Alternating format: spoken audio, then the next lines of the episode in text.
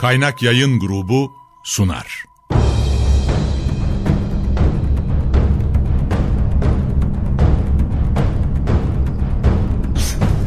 Günaha bulanmış hayatlar, kaybolmuş benlikler, çorak gönüller, onunla yeniden hayat buldu.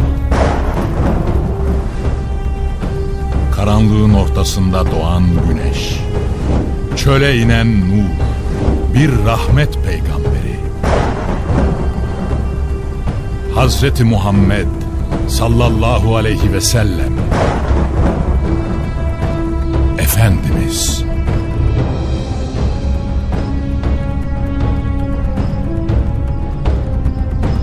Eser Reşit Haylamaz. Yöneten Yaşar Özdemir Kurgu Soner Can.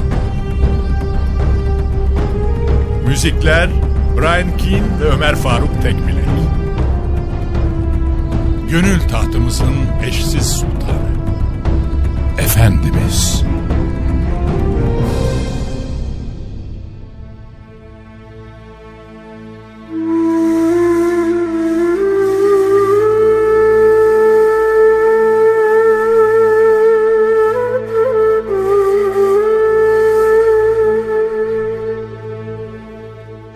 de bu emir bundan sonraki vazife adına yeni bir başlangıcı ifade ediyordu.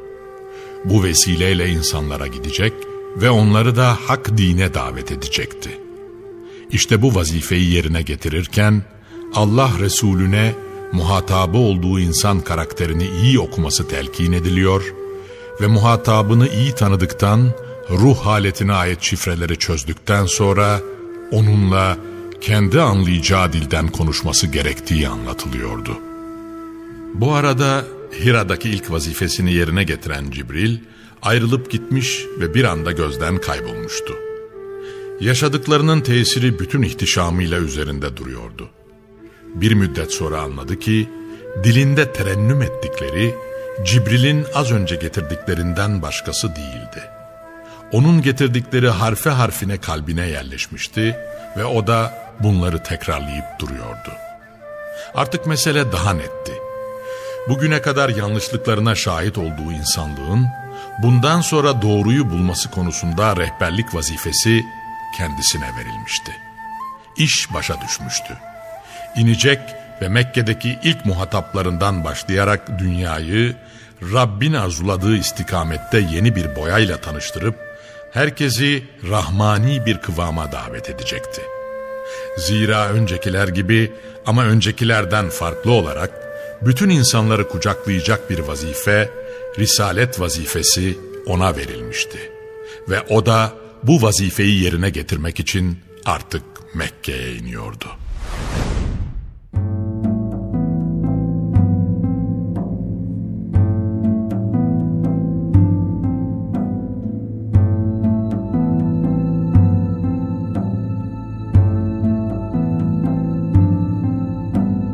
Artık Nur Dağı'nda buluşan iki nur, bundan sonra sıklıkla bir araya gelme vaadiyle birbirinden ayrılmış ve Allah'ın Resulü sallallahu aleyhi ve sellem karşılaştığı yeni haberle birlikte hızla Mekke'ye yönelmişti. Kendisine yüklenen misyonun ağırlığıyla iki büklüm ve Hira'da yaşadığı vuslatın hazzıyla kalbi duracak gibi oluyordu. Zira bütün bedenini vahyin ağırlığı kaplamıştı. Bu esnada semada bir sesin yankılandığına şahit oldu. Ya Muhammed, sen Allah'ın Resulüsün. Ben de Cibril. Mübarek başını semaya kaldırdığında bütün ihtişamıyla karşısında Cebrail duruyor ve aynı şeyi tekrar ediyordu. Ya Muhammed, sen Allah'ın Resulüsün. Ben de Cibril. Adeta olduğu yere çakılıp kalmıştı Allah Resulü sallallahu aleyhi ve sellem. Ne bir adım ileri atabiliyor ne de geri dönüp gidebiliyordu. Öylece bir müddet bekledikten sonra nihayet başını hareket ettirmeye başlamıştı. O da ne? Yöneldiği her bir yanda aynı manzara vardı. Her bir cihetteki ufku bütünüyle Cibril Emin kaplamış öylece duruyordu. Beri tarafta Hazreti Hatice geri dönüşü gecikince endişelenmiş ve bir haber getirmeleri için yine arkasından adamlarını göndermişti. Hira'ya gittiğini bildikleri için onlar da tabii olarak buraya yönelmiş ama bir sonuç elde edememişlerdi. Derken hayret ve dehşet anları sona ermiş ve efendiler efendisi yeniden Mekke'ye yönelmişti. O ne gariplik ki yolda yürürken dört bir yandan Allah'ın selamı senin üzerine olsun ya Resulallah. Allah'ın selamı Allah'ın selamı senin üzerine olsun ya Resulallah. Diye sesler geliyordu. Bu seslerin geldiği cihete yöneliyordu ama hiç kimseyi göremiyordu. Çok geçmeden anladı ki karşılaştığı her bir ağaç ve taş onun önünde temenna duruyor ve kendisine selam verip açıkça risaletini tasdik ediyordu.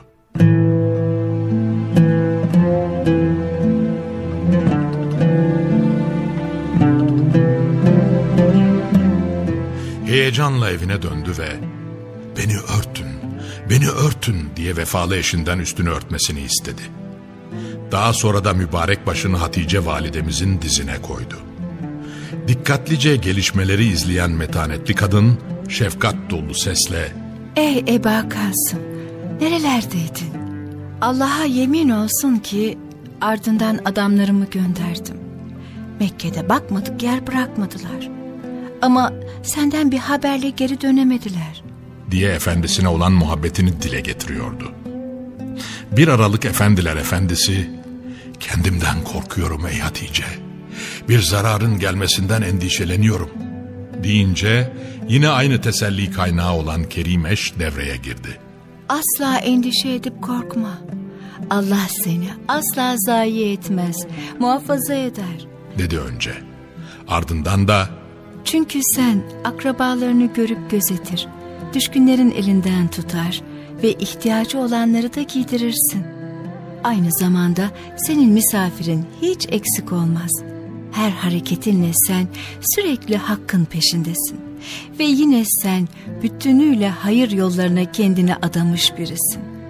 toplumda oluşabilecek bu türlü boşlukları doldurup eksiklikleri gidermeyi kendine vazife edinmiş birini işin sahibi yalnız bırakır mıydı hiç? Aslında bu haliyle Hazreti Hatice her bir Müslüman kadın için örnek alınacak bir tavır sergiliyor ve dünya adına hayırda en öne geçmenin bir modelini koyuyordu ortaya. Tabii ya, Allah için en sıkıntılı günlerde rüştünü ispat edenleri o hiç yalnız bırakır mıydı? Ve çok geçmeden Allah Resulü başından geçenleri anlattı ona ilk olarak. Tecrübe, metanet ve sabır insanı Hazreti Hatice tevekkülü tam bir insandı ve gayet metindi.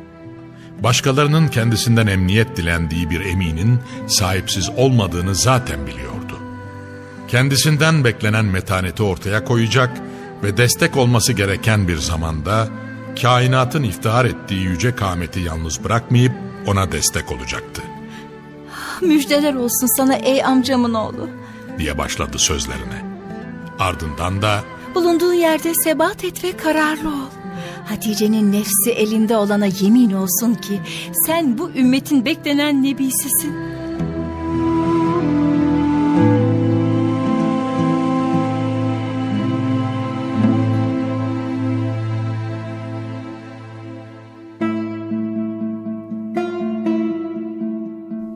Zira ona göre zaten bu beklenen bir sonuçtu ve hiç tereddütsüz hemen oracıkta imanla tasdik etti onu ve onunla birlikte gelenleri. Ardından da üzerine örttüğü Resulullah'ı hanelerinde Rabbi Rahimi ile birlikte yalnız bırakıp bir başka kapıya yöneldi. Mekke'de bu haberle sevinecek birisi daha vardı. Ve Hatice de hiç vakit kaybetmeden amcaoğlu Varaka İbni Neffel'in yanına koştu. Kerim Zevci'nin anlattıklarını anlattı bir bir Varaka'ya. Her bir ifadesi Varaka'nın dünyasında fırtınaların kopmasına sebep oluyordu. Bir noktaya gelince dayanamadı ve Kudüs! Kudüs! diye haykırmaya başladı yaşlı bilge. Ardından da ilave etti. Varaka'nın nefsi yedi kudretinde olana yemin olsun ki Şayet bana anlattıkların doğruysa ey Hatice, bu gelen Musa ve İsa'ya gelen namusu ekberdir. Ve şüphesiz ki o da bu ümmetin nebisidir. Git ve bunu ona söyle. Olduğu yerde sebat etsin.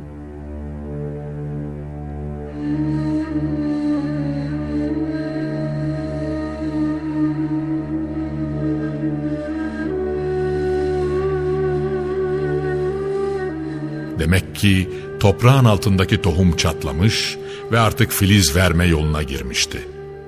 Beklenen an gelmişti ve insanlığın makus talihi değişmeye başlamıştı. İnsanlığın yönünü değiştirecek bu olayı bir de vasıtasız dinlemek gerekiyordu ve yine Hazreti Hatice'nin delaletiyle Kabe'nin avlusunda buluştular çok geçmeden. Yaş farkı itaate engel değildi. Ve önce Allah Resulü'nün alnından öptü yaşlı varaka. Ey kardeşimin oğlu, işitip gördüğün şeyleri bir de bana anlat. Dedi merhamet dilenircesine. Allah'ın son nebisi başından geçenleri anlatmaya başladı bir bir varakaya. Vasıtasız ve perdesiz olarak. Duyduğu her bir söz, kulağına ilişen her bir kelime, ruh dünyasında fırtınalar koparıyor ve halden hale giren Varaka ayrı bir heyecan yaşıyordu. Zira yıllardan beri kavuşma hasretiyle yandığı ve sadece satırlarda okuyarak geleceği günü canı gönülden beklediği müjde, o an yanında duran şahıstan başkası değildi. Allah Resulü'nün sözleri bitince, bu sefer Varaka'nın dili çözülecek aradığını bulmuş bir gönlün heyecan ve titreyen bir ses tonuyla şu tarihi cümleleri söyleyecekti. Nefsim yedi kudretinde olana andolsun ki sen bu ümmetin nebisisin. Daha önce Musa'ya gelen namus gelmiş sana. Unutma ki sen bu sebeple yalancılıkla itham edilecek, eziyet ve işkencelere maruz kalacak ve akla gelmedik düşmanlıklarla karşılaşacaksın. Keşke ben o gün genç olsaydım. Yaşıyor olsaydım da kavmenin seni çıkarıp yurdundan kovacağı güne yetişip o gün sana destek verseydim. Teselli için gidilen kapıda duyulan sözler gerçekten dikkat çekiciydi. Evet, gelecek umut doluydu. Ancak bu umut öyle kolay elde edilecek gibi de görünmüyordu. İşin ucunda onu mihnet, sıkıntı ve çile dolu günler bekliyordu. Resulü Kibriya da şaşırmıştı. Belli ki bu ihtiyarın daha bildiği çok şey vardı. Merak dolu bir ses tonuyla sordu Varaka'ya. Kavmim beni çıkaracak mı? Gelen cevap sadece sorunun cevabını ihtiva etmiyordu.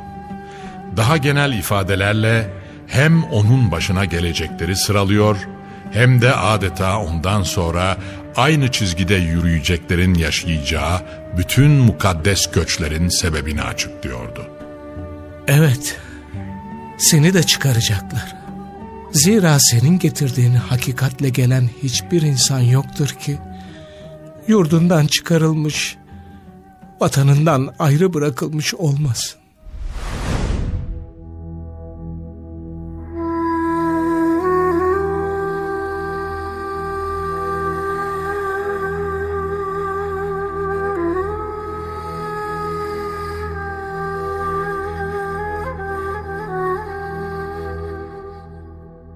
Hira'da vuslat başlamıştı. Ama günler geçmesine rağmen bu vuslatın arkası gelmiyordu. Yıllardır bu anı bekleyen Allah Resulü tam artık buldum dediği böyle bir zamanda Cibril'in hayat bahş soluklarına hasret kalmanın sancısını yaşıyordu. Zaman zaman Sebir Dağı'na giderken çoğunlukla yine Hira'nın yolunu tutuyordu. O kadar sıkılmıştı ki bütün genişliğine rağmen onun için yeryüzü daraldıkça daralmıştı ve bir türlü zaman geçmek bilmiyordu. 40 yaşına kadar beklediği vahyin inkıtağı üzerinden 40 gün daha geçmişti ki semada Cibril-i Emin'in sesi duyuldu. Ben Cibril'im diyordu. Efendiler efendisi sesin geldiği yöne dönüp ve başını semaya doğru kaldırdı. Karşısındaki Hira'da gördüğü Cibril'den başkası değildi. Sema ile arz arasında bir kürsü üzerine kurulmuş. Ya Muhammed sen Allah'ın hak peygamberisin diyordu.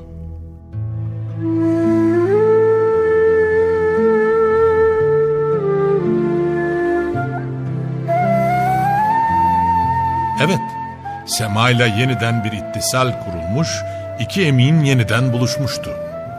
Gözü aydın, gönlü de huzurlu kılan bir gelişmeydi bu. Zaten bugüne kadar Allah Resulü yeni bir vuslat için iştiyaktan yanıp tutuşmuş, Cibril'le yeniden buluşmayı aşırı derecede arzular olmuştu. Aynı zamanda böyle bir fetret, bundan sonra gelecek vahyin de peyderpey ineceğinin bir işaretiydi. Çünkü Kur'an insanları bir hedefe doğru götürmek, asırlardır insanların şuur altlarına işlemiş yanlış telakkileri söküp yerine kendi otağını kurmak için geliyordu. Öyleyse yeni gelen her vahiy toplum tarafından özümsenerek sosyal hayatta yaşanır hale gelmeliydi. Bu kendi cinsinden şükür isteyen bir nimetti. Ve Allah Resulü sallallahu aleyhi ve sellem de önce yere kapandı ve şükür secdesinde bulundu. Ardından da hiç vakit kaybetmeden hane-i saadetlerinin yolunu tuttu. Üzerine yeniden vahyin ağırlığı çökmüştü. Sıcak yaz günü olmasına rağmen tir tir titriyor, aynı zamanda buram buram ter döküyordu. Hatice validemize yöneldi ve yeniden üzerine örtmesini talep etti. Kalbine nakşedilen vahiy ile yeni bir süreç başlıyordu. Zira Allah Celle Celaluhu onu muhatap alarak ona şunları söylüyordu. Ey örtüye bürünüp duran Nebi! Ayağa kalk ve insanları uyar. Rabbinin büyüklüğünü tazim ile haykır. Elbiseni tertemiz tut. Maddi manevi kirlerden arın. Pis ve murdar olan her şeyden de kaçın. Yine beş ayet gelmişti. Ancak bu sefer arkası kesilmeyecek ve peşi peşine diğer ayetlerde sıralanacak, Cibril'in soluklarıyla insanlık külli bir aydınlanma yaşamaya başlayacaktı. Kısmi bir inkıtadan sonra yeniden gerçekleşen vuslatta dikkat çeken husus, tebliğ vazifesinin açıkça kendisine bildirilmesi, Rabbin büyüklüğünü tazim edip etrafına da bu azameti duyurması, son olarak da maddi manevi bütün olumsuzluklardan arınarak tertemiz bir dünya hayatı yaşayıp başkalarına da bunu teşmil etmesinin istenmesiydi.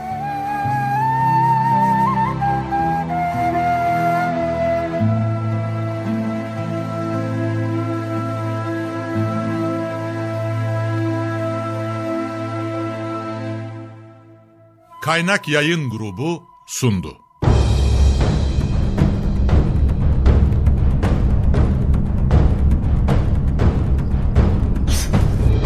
Günaha bulanmış hayatlar, kaybolmuş benlikler, çorak gönüller, onunla yeniden hayat buldu. Karanlığın ortasında doğan güneş, çöle inen nur, bir rahmet peygamberi. Hazreti Muhammed sallallahu aleyhi ve sellem Efendimiz.